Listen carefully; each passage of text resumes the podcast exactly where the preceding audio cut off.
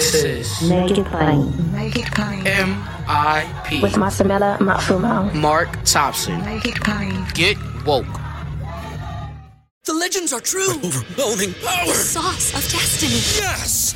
The most legendary sauce has arrived as McDonald's transforms into the anime world of WickDonald's. The greatest flavors unite in all new savory chili McDonald's sauce to make your 10-piece Wick Nuggets, fries, and Sprite ultra powerful. Unlock manga comics with every meal and sit down for a new anime short every week only at WickDonald's. Ba-da-ba-ba-ba, go! At participating McDonald's for limited time while supplies last. everyone as we take a look at the tragic anniversary of the Buffalo shooting.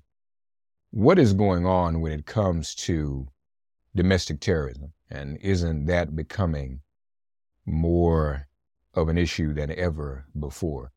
We're happy to have with us from uh, the oldest, the boldest, the most cuss, most discussed civil rights organization, uh, of which I am a faithful member, the NAACP. She's the director of Opportunity, Race, and Justice. Keisha Deonarine joins us on Make It Plain.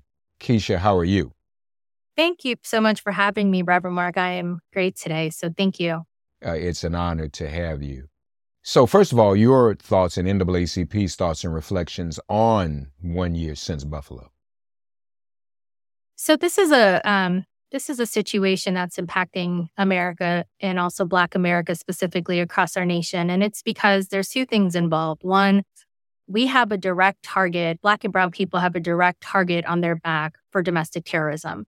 Um, it has been ongoing and longstanding since the history and the foundation of this country, whether it comes from um, slavery to mass incarceration to the new Jim Crow lynchings, um, you know, pro, uh, school to prison pipeline systems. There's been a long-standing um, target and aim on the backs of Black and Brown people. Domestic terrorism has been growing, and one because we don't have um, the correct policies in place around police take police and FBI taking these types of things accountable and holding accountable hate crimes.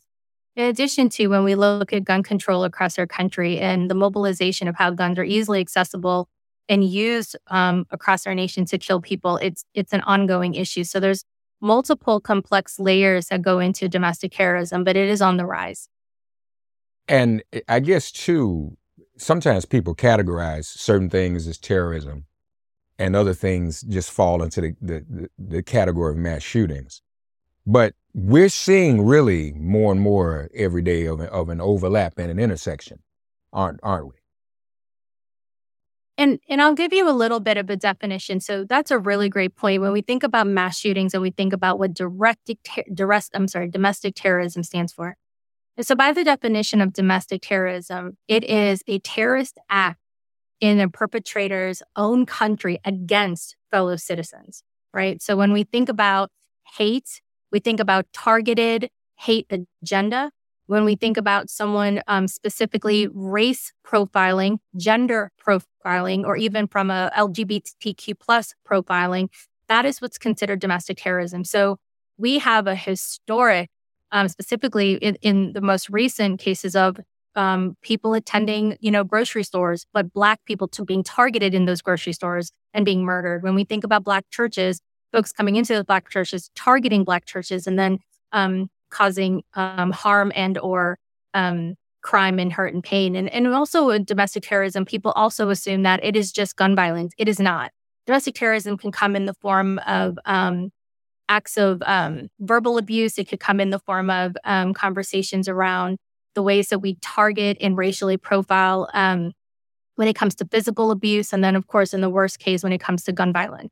And so that's really the definition of domestic terrorism. Is it a targeted, it's a targeted act of hate and crime.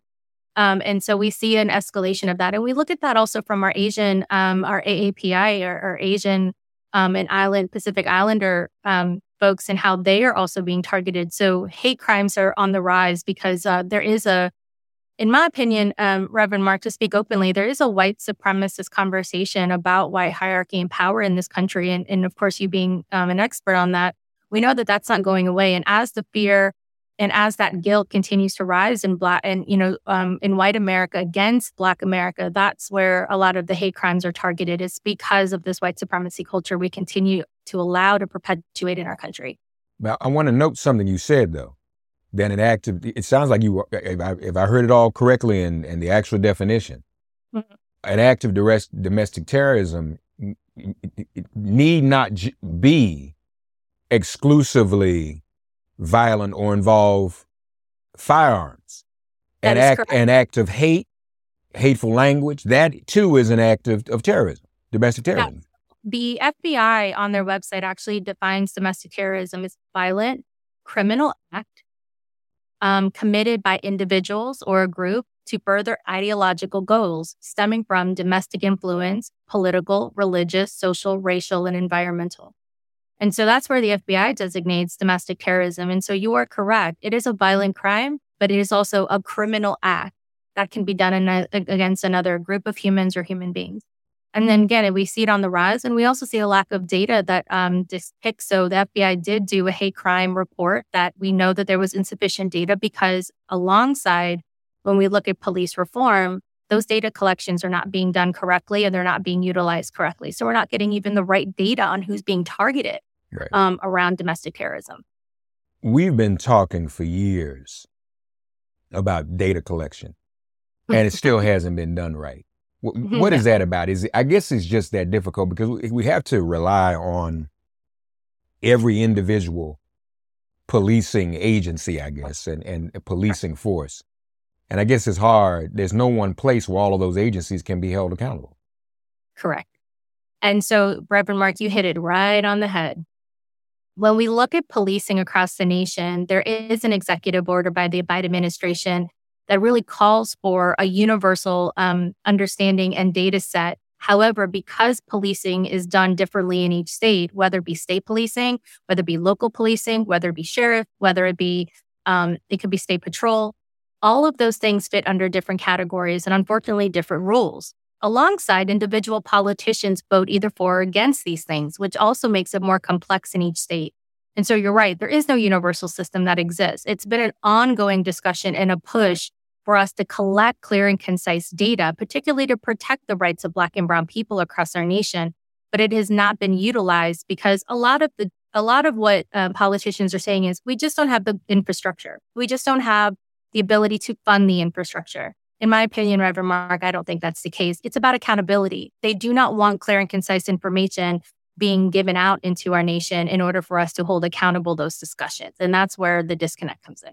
And and my audience knows this is my my pet project, folks. You know, when policing is governed locally. Mhm. All right. That's why when you're about to understand this, to change this, data collection is just one of the first steps. But if we're not each and every one of us involved locally, we're not going a national tweet isn't going to stop your local police force. Right. All right. So so what Keisha's trying to help us understand is, you know, and and let's be real. And you know, obviously I'm biased, but it's just a, a, a, a matter of fact, historical fact. Right.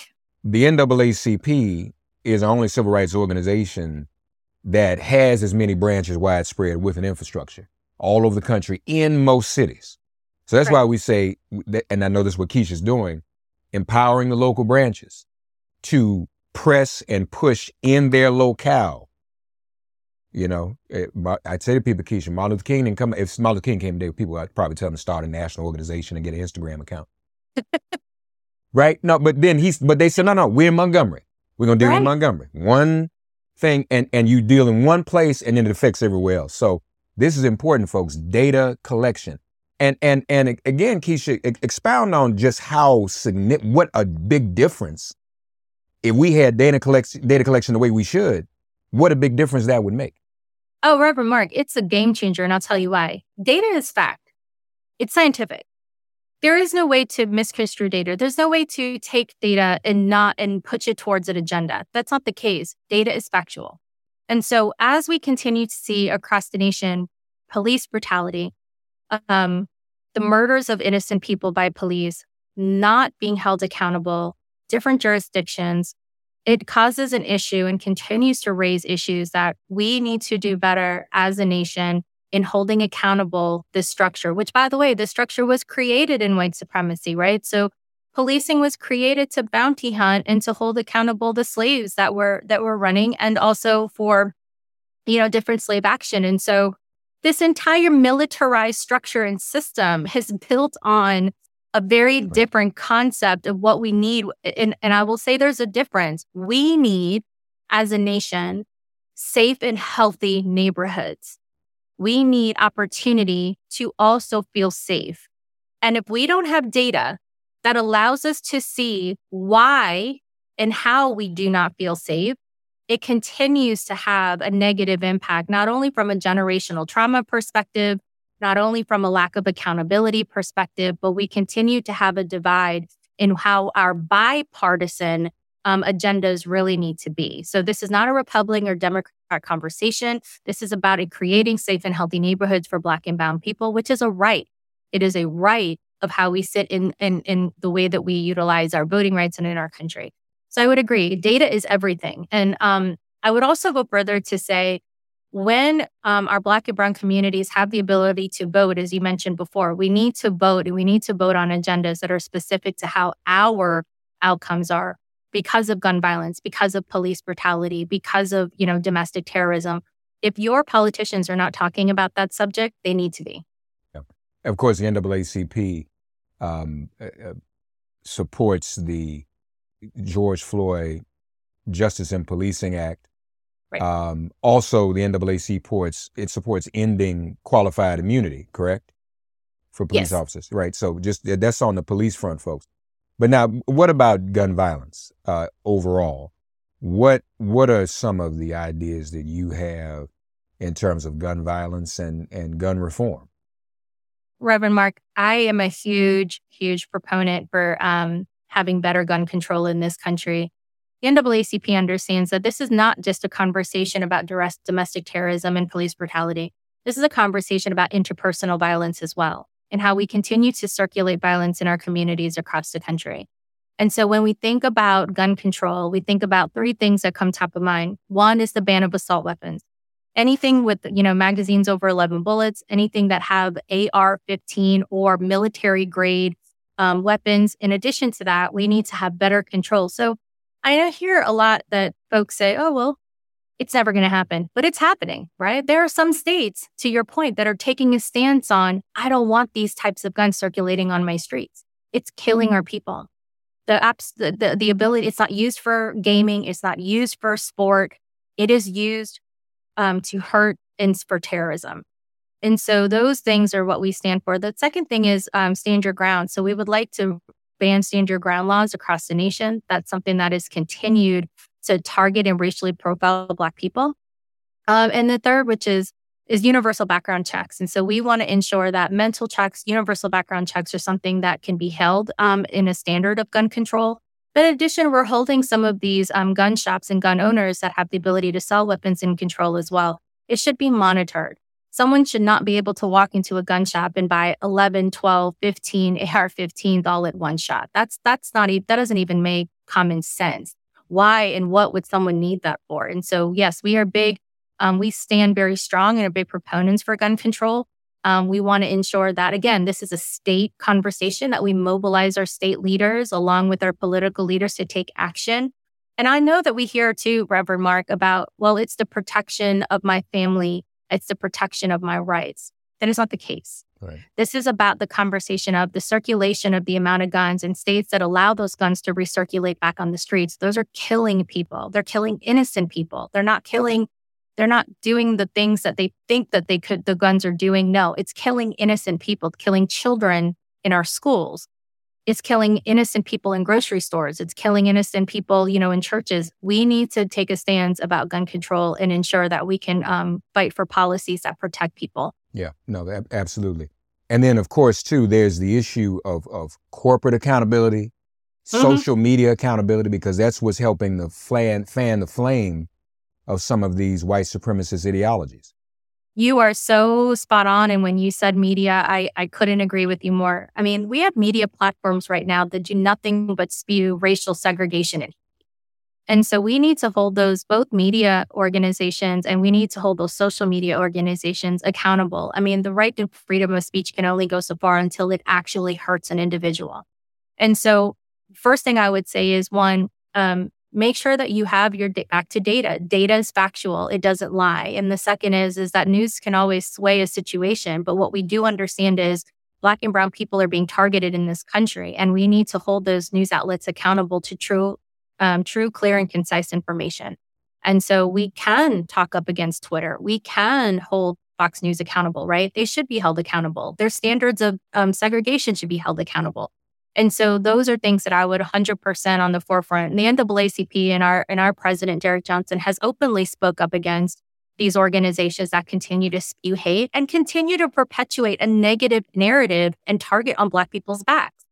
It's, so that's the thing, right? It's this negative narrative that we have built in this country around what Black and Brown people are, who we are, how we are, and the way that we should live in this country. That's not the case. We should have um, we should have better dialogue and better narrative. So I'll give you a quick example of how many Black people didn't go to college. Well, why wouldn't we say the narrative is how many Black people did? Um, so those are things that we need to shift and hold media accountable for. Absolutely. Uh, it, it also, frankly, doesn't help when people have, when networks have hour and a half town halls right. you know, to give people an opportunity just to spew venom and make up things and attack women. You know, there, there used to be some journalistic responsibility. I guess that's what's in jeopardy now. And, and, Right. it, and it's scary because because it enables that type of behavior. I think, Reverend Mark, when I got into this field of work and I was younger, I'll never forget the negative narrative they had pinned on um, Trayvon Martin Mhm. or the negative narrative um, they pinned on Breonna Taylor. These people were murdered, their lives were taken at a young hmm. age. They had their whole lives ahead of them. But when we look at some of the dialogue, and, and I think this is a good thing for your viewers to really take note on, when we look at the dialogue of what white shooters are doing when they shoot up elementary schools or they shoot up high school, it's well, they had mental health issues.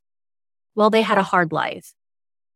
And so those are just great examples of how media can truly spin a negative narrative and continue to perpetuate targets on Black and Brown people's.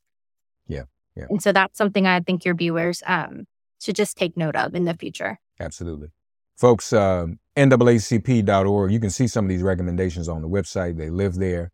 Uh, obviously, NAACP is continuing uh, to do all of this great work. If you've not already, I know many of you already have, but join the NAACP uh, and then Yeah. meet us at the convention in Boston. Uh, yes, we're excited. We're excited about that, Reverend Mark. I hope to see you there. I- Absolutely. I- yes, I will. I will be there. Count on it. Keisha, Deonarine here with us. Keisha, we thank you so much for joining us. Thank you too, Reverend Mark. I was very pleased to be on your show and I hope you have a wonderful day. Thanks for getting woke and listening to Make It Plain. As always, perform an act of kindness on behalf of an elder or young person. Write a letter to a sister or brother who just so happens to find her or himself incarcerated. Offer libations to the ancestors upon whose sturdy shoulders we all now stand. And above all, give thanks to the God of your understanding by whatever name you call her and him. All God asks of us is that we give each other love. Thanks for giving MIP love. And please remember to subscribe and give us a five star rating. If all hearts and minds are clear, it has been made plain.